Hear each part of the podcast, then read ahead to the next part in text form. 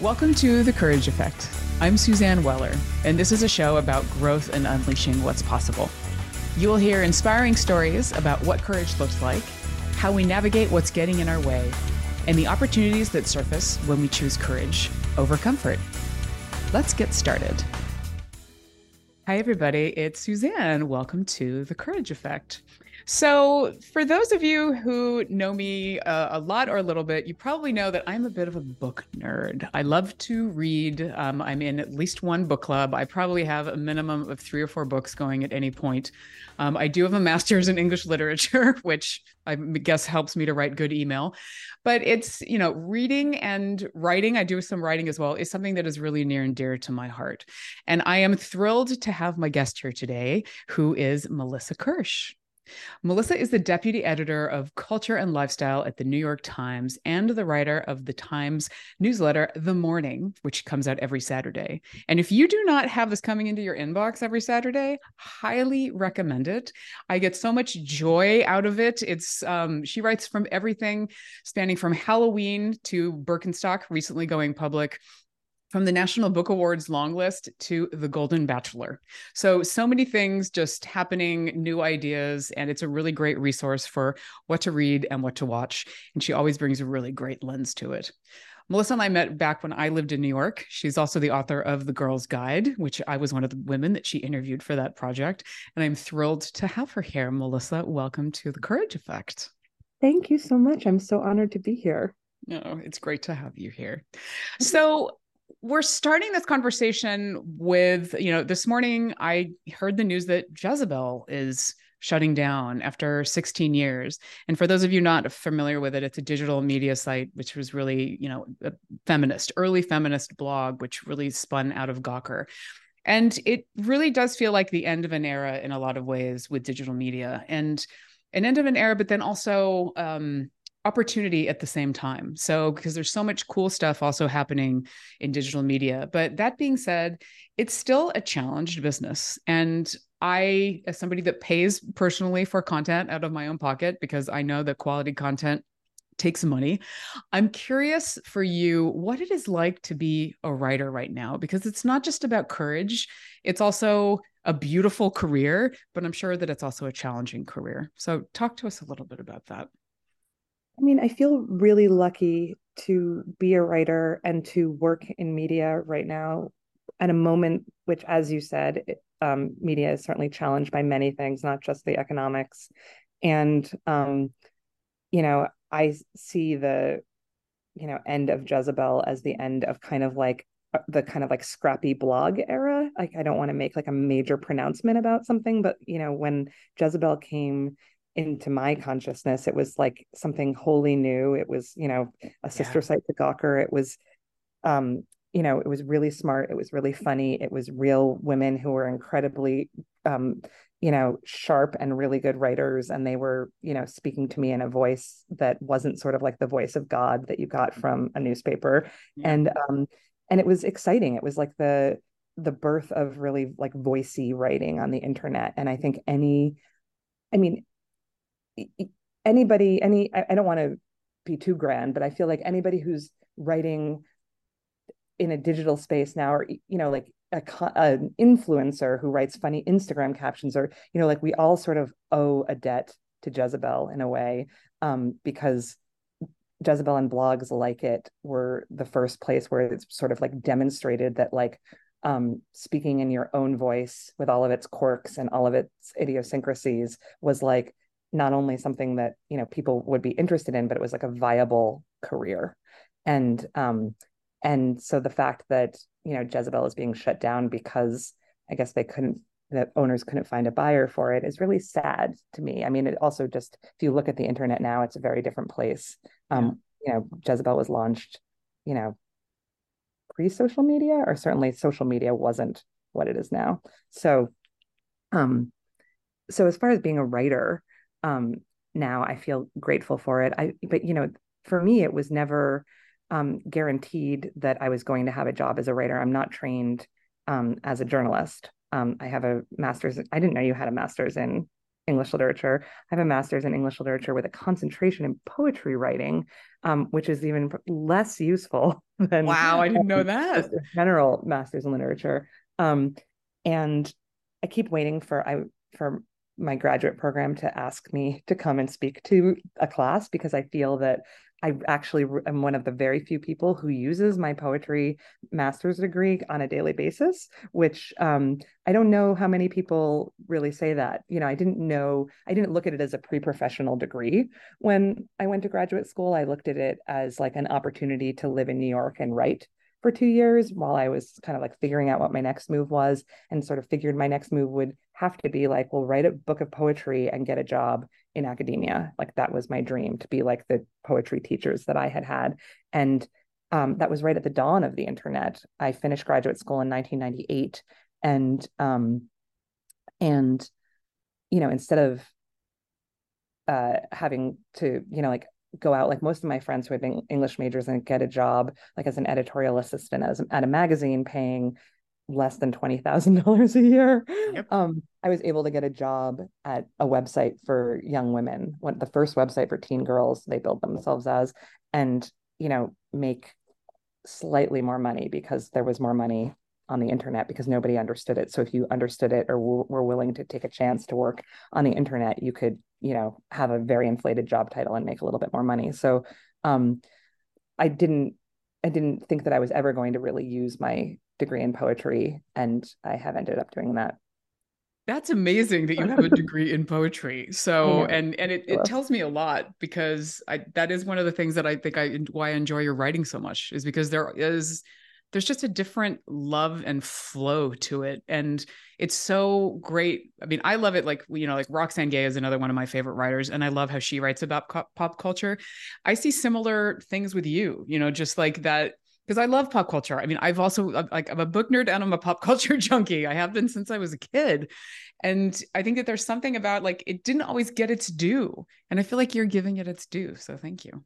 Oh, thank you. That's really nice to nice to hear you say. I mean, I'm a book nerd and a pop culture nerd and to have an opportunity to, you know, write about my enthusiasms is really exciting and the fact that those resonate with other people. I mean, I think as a writer that's you know all i've ever wished for you know and it doesn't matter what the medium is um it you know the fact that people are interested in what i have to say and that i can kind of you know that i can provide a service and hopefully you know give them good information but also um you know pre- present a worldview that resonates with them. Um that means a lot. Yeah well, and it's it, it's it's a hard industry. I mean, and it's one of those things, like you said. I mean, you got a degree, and it was a matter of okay, what's what's out there? You know, what are the jobs that I can do, and how can I how can I pay the rent? I mean, that's obviously mm-hmm. a, a, real concern.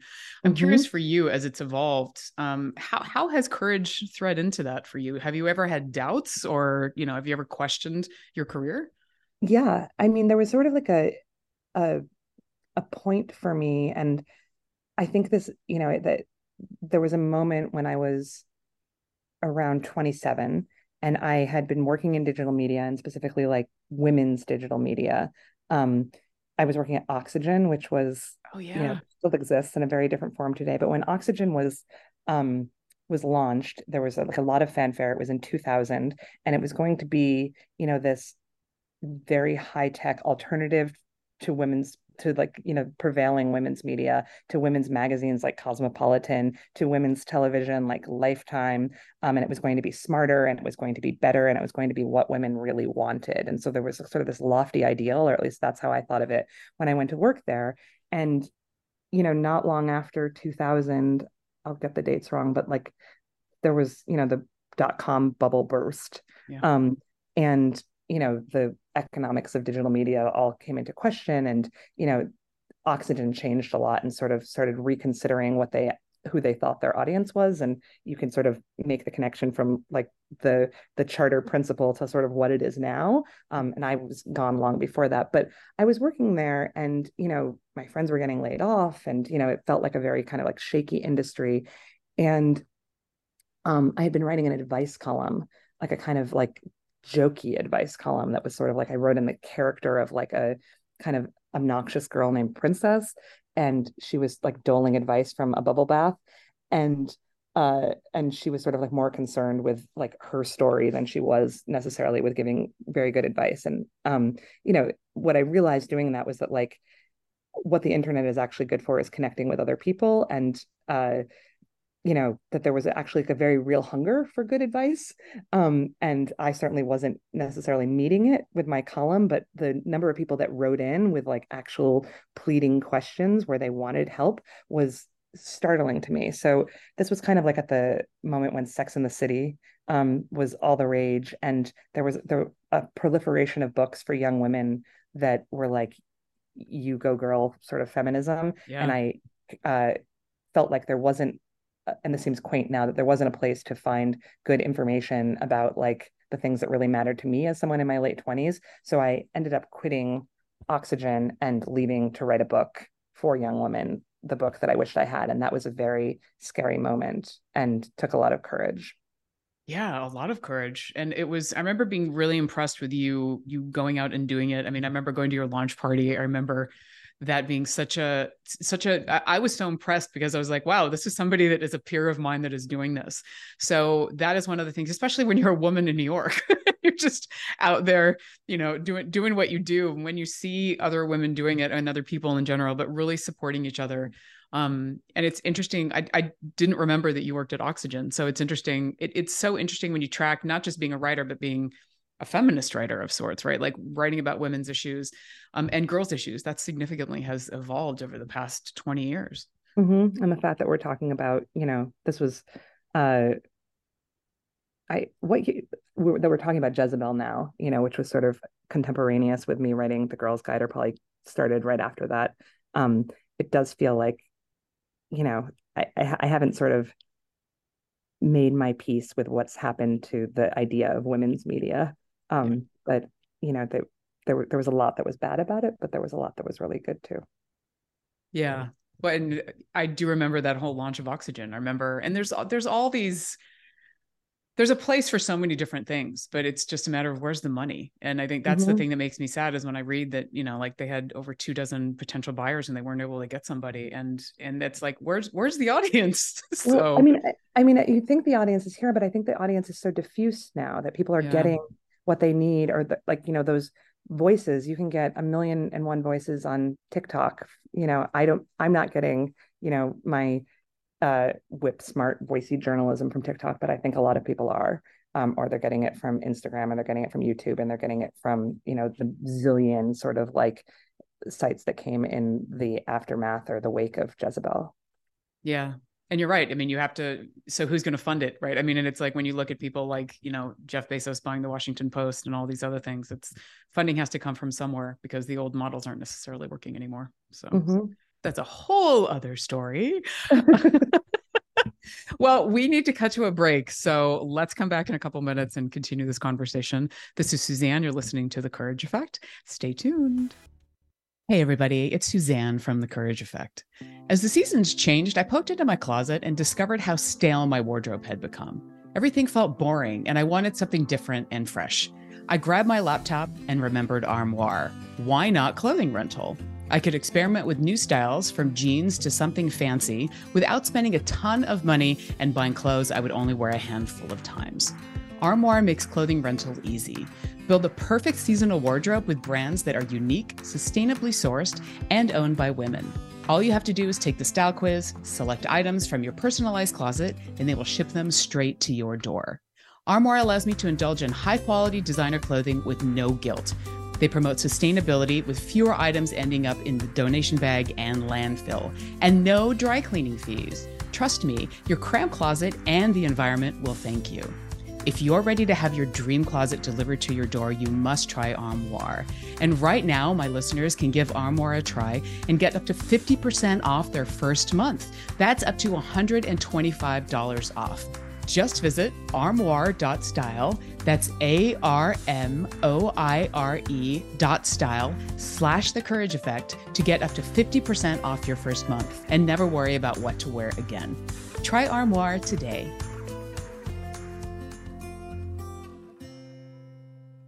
Easy on the ears, good for the soul. Alternative Talk 1150. Welcome back to The Courage Effect. This is Suzanne, and I am having a conversation with writer Melissa Kirsch. So, Melissa, what really dawns on me is, and, and I experience this a little bit myself, is writing is a very vulnerable act when you're putting something out into the universe. Talk to me a little bit about that. What is what is that like, especially when you work for one of the largest publications on the planet?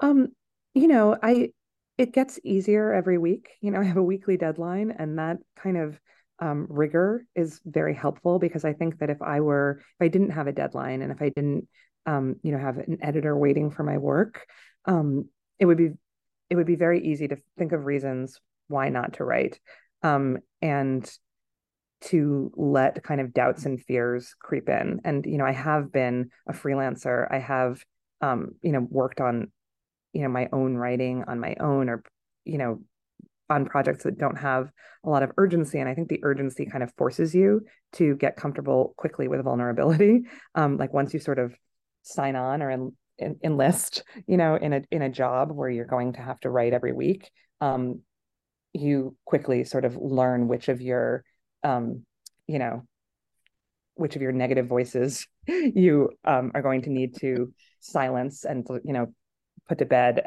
and to never wake up um, in order to get your work done. Um, but I guess uh, you know, I I I write sort of like a a very untimesian style newsletter. Um, you know, it's not kind of, you know, it doesn't have like a traditional journalistic format. I'm not, you know. I'm not breaking a lot of news in the newsletter. um, I'm writing from, you know, sometimes from the first person and frequently um, you know about things that matter a lot to me and i can you know i can i can enthuse about things and i can be excited about things and i can admit vulnerabilities or admit to things that i don't like or things that i'm afraid of which um you know feels like a privilege and also like always feels very risky to me. Um, I when I was in graduate school, I had um, the poet Sharon Olds as a professor, and she writes. If you know her work, she's a very popular poet, but she writes um, extremely personal poems, frequently with a first person narrator. Um, you know, stories about her life, her children, her family, and I.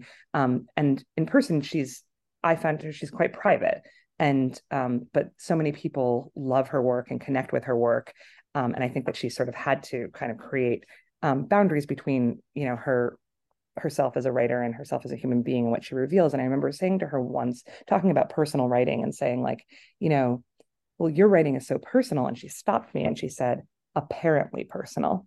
And that is something that I have kept with me um, because people will say that to me and they'll be like, well, you write about so many personal things. And I, I do say apparently personal. And what I mean by that is that there are certain things that, um, I mean, all of it's true, but I am, you know, it's not my diary. It's not, um, and I'm conscious of the, uh, the the responsibility that I have as a journalist to kind of, um, you know, not treat the reader as my friend. Um, and even though sometimes it feels like we're friends, and certainly as a reader of Sharon Olds and other people, I felt like I know those people, and I realize now that like they were keeping part of themselves safe in order to, or private at least, so that they would continue to have kind of the courage to put themselves on the page and be able to craft and create the stories that they wanted to tell um, yeah. about themselves without sort of like keep keeping that you know their their sort of their essence safe. How often are you having that conversation with yourself about what you're keeping safe? I mean it's really like a natural it's sort of like a gut thing. It's not like a, a like a struggle or something that i have to like mediate or negotiate ever.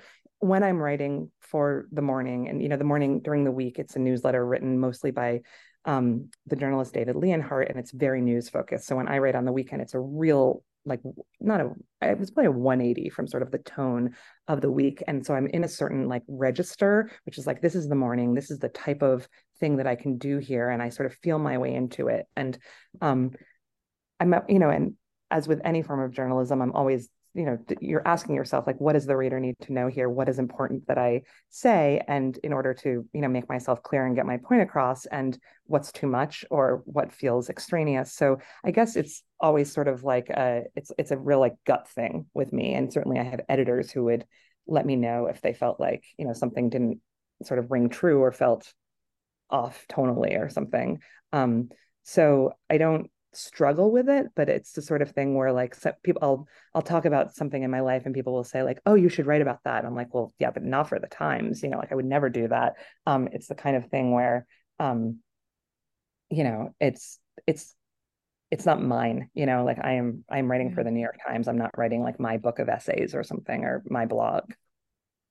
I think that's a really important point because I hadn't thought about the fact of that you do write in the first person so frequently. But when you're when you're doing that on behalf of of a publication, there's a certain obligation and responsibility too. So um yeah, that's interesting, just as far as that lens that you have to come through. Mm-hmm. I'm imagining too that you get to be pretty close. So you have great relationships with your editors. yes, I have really good relationships with my editors and they're all wonderful. And um, you know, they they work with me you know i because i come from like you know i'm, I'm sort of drawing on my poetry background for this particular um, project um, i'm very attuned to sort of like meter of a line and musicality and lyricism and you know all writers are. And in a news story you know the writers that you love and connect with you know they have their own kind of like feel for a line. Um, but you know they put up with me saying like no it you know like you can't take that word out. We need another word that has like i need this rhythm here you know and like um and i i wouldn't call them indulgent because i think it makes the work better but they're you know certainly like it's an exciting process to work with people that way and have them like allow me to um be really creative when within the space i'm allotted. Yeah I've I've read two books really about the process of writing that have stuck with me. One was Bird by Bird, um, Anne Lamott. I think most of the people who have done some experimentation in writing has probably read it, which is such a beautiful book. Um, and also Stephen King's book about writing, which was really fascinating to me. And what you just said there, like the whole the the what he writes about like just the language selection and otherwise and and being a poet i mean coming from that poetry background i would imagine that that's something that you're you're always crafting that mm-hmm. yeah and i don't think of it so much as poetry anymore you know it's not like you know think it's not broken into stanzas or you know in any kind of meter or anything you know or following like formal poetic rules but i think that yeah i love stephen Stephen King's book on writing, and um, it's you know because he's a writer of popular fiction, I think maybe I was surprised that you know he had you know such an ear or such a uh, um, paid such attention to like the musicality of a line. I can't remember specifically how he writes about um, about language, but you know I found it really resonated with me from having a background in poetry. Yeah, me too. And it's so interesting because I almost felt that I was judging him because I was so surprised by it. yeah, yeah, yeah, yeah. Yeah. And then you feel guilty. You're like, I underestimated you. Yeah. yeah. It's like you are Stephen King after all. Yeah. Yeah. It's true. You know what you're doing. yeah, undoubtedly. Is there anything that you haven't written about that you really want to write about? You know, sure. You know, like we, I, I want to just like keep writing about the world that I live in you know um and that's sort of like you know I, I work with an editor who was describing what I write about and he said I think you're you know the, the what you're writing about is how to live a meaningful life and so that's what I always want to write about um and uh and uh, and I felt really like seen by that because I w- hadn't sort of known how to describe what I was writing about. I was like, I, you know, I write about culture, I write about culture and lifestyle, you know, and whatever comes up like you said at the beginning you know that i write about a lot of different topics and sort of what's in the news or something that's moved me that week. But that like core question how do we live a meaningful life is one that i am sort of fixated on that is a touchstone for me. And so i don't think that i would run out of things to write about um, or things that i want to write about because i don't think that there's ever like a you know there's not going to be a singular succinct answer to that question yeah, and it's going to evolve too, depending on where you are and what yes. what what's, what's happening in the world. you need. Yeah. Yes, and it's different, you know, and you know, they're it's different for everybody, right? Like the specifics of that, but trying to find the kind of like universality in it, I, I think of as a sort of like the main thrust of the project, which is like how do I live a meaningful life, but how do we all live a meaningful life and what can we agree on? You know, like I'm sort of a proxy for you. So I'm hoping that if I introduce a, something that works for me, you're going to say that works for you too. Um, and or you're going to have a viable alternative for me. I love to hear from readers and, you know, hear how, you know, something I wrote about is resonating in their lives. Yeah. You had mentioned that you have been working with a creative coach. Mm-hmm. I've been uh, working with a creative coach. I didn't know such a person existed, that there was somebody out there who could help me like realize my creative aspirations. And I think that I didn't realize that um, well, I, I guess I wasn't necessarily open to admitting that I had creative goals that I was not meeting and, I, and there were opportunities that I was missing out on and that I was the reason why these things weren't working out and admitting that to myself and admitting that like I could use some help was um you know kind of a pivotal moment for me. I had a a friend who was working with this particular coach who's also a writer and she's a dramatic writer and uh and it just sort of came to me you know like oh you know my friend has uh, somebody who's actually helping her with her creative pro- projects which are you know like creative writing projects and i'm as a journalist i didn't think like you know that there would be any use for me like i said i'm like you know deadline driven and i you know this is my job but um i do have things that i want to accomplish creatively and um and i witnessed myself getting in my own way and the coach has been immensely helpful in um in helping me like realize where I'm doing that and figure out how to work around it. That's great. And it's it sounds like it really is about thought partnership. It really is about like just un, unlocking you in certain areas that maybe you just weren't letting yourself go. Yeah, I think that's right. And I think also like, you know, a coach has uh you know, unique skills and can like create infrastructure for uh, for pretty much everything, right? Like you all have like tools for helping people get from point A to point B or to figure out what point B is.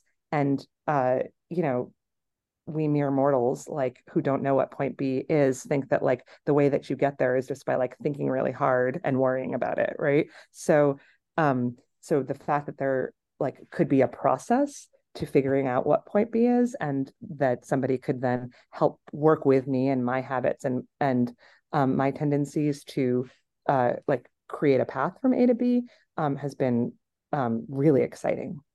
Yeah. Well, and to be clear, also as a coach, I don't always know what point B is. no, but you know how to fig- help somebody figure out what point B yes, is. Right? Yes, and but that... I've been I've been on that journey before myself, right? Where it's like there's so many there's oh, so yes, many points where yeah, where do I go? Well, we're about to run out of time, so let me share a couple of things that I heard you say with the listeners. You talked about writing forcing you to quickly get comfortable with vulnerability. That to me is sort of the main thread of everything that you talked about. The ideas of how do you open up? What do you decide to open up to? Being apparently personal um, is is a really beautiful way of thinking about it and being very intentional about that. And ultimately, your work being ways to support people and being able to live a meaningful life. So, Melissa, thank you. Thank you for your work. Thank you for being here today. It's such a joy let us know. I'll I'll put your information on the website, but if people want to reach out to you, what's the best way for them to get in touch? Um, they can get in touch via my website, which is melissakirsch.com. Great. All right. Melissa, thank you for being here. Everybody, thank you for listening. Stay courageous.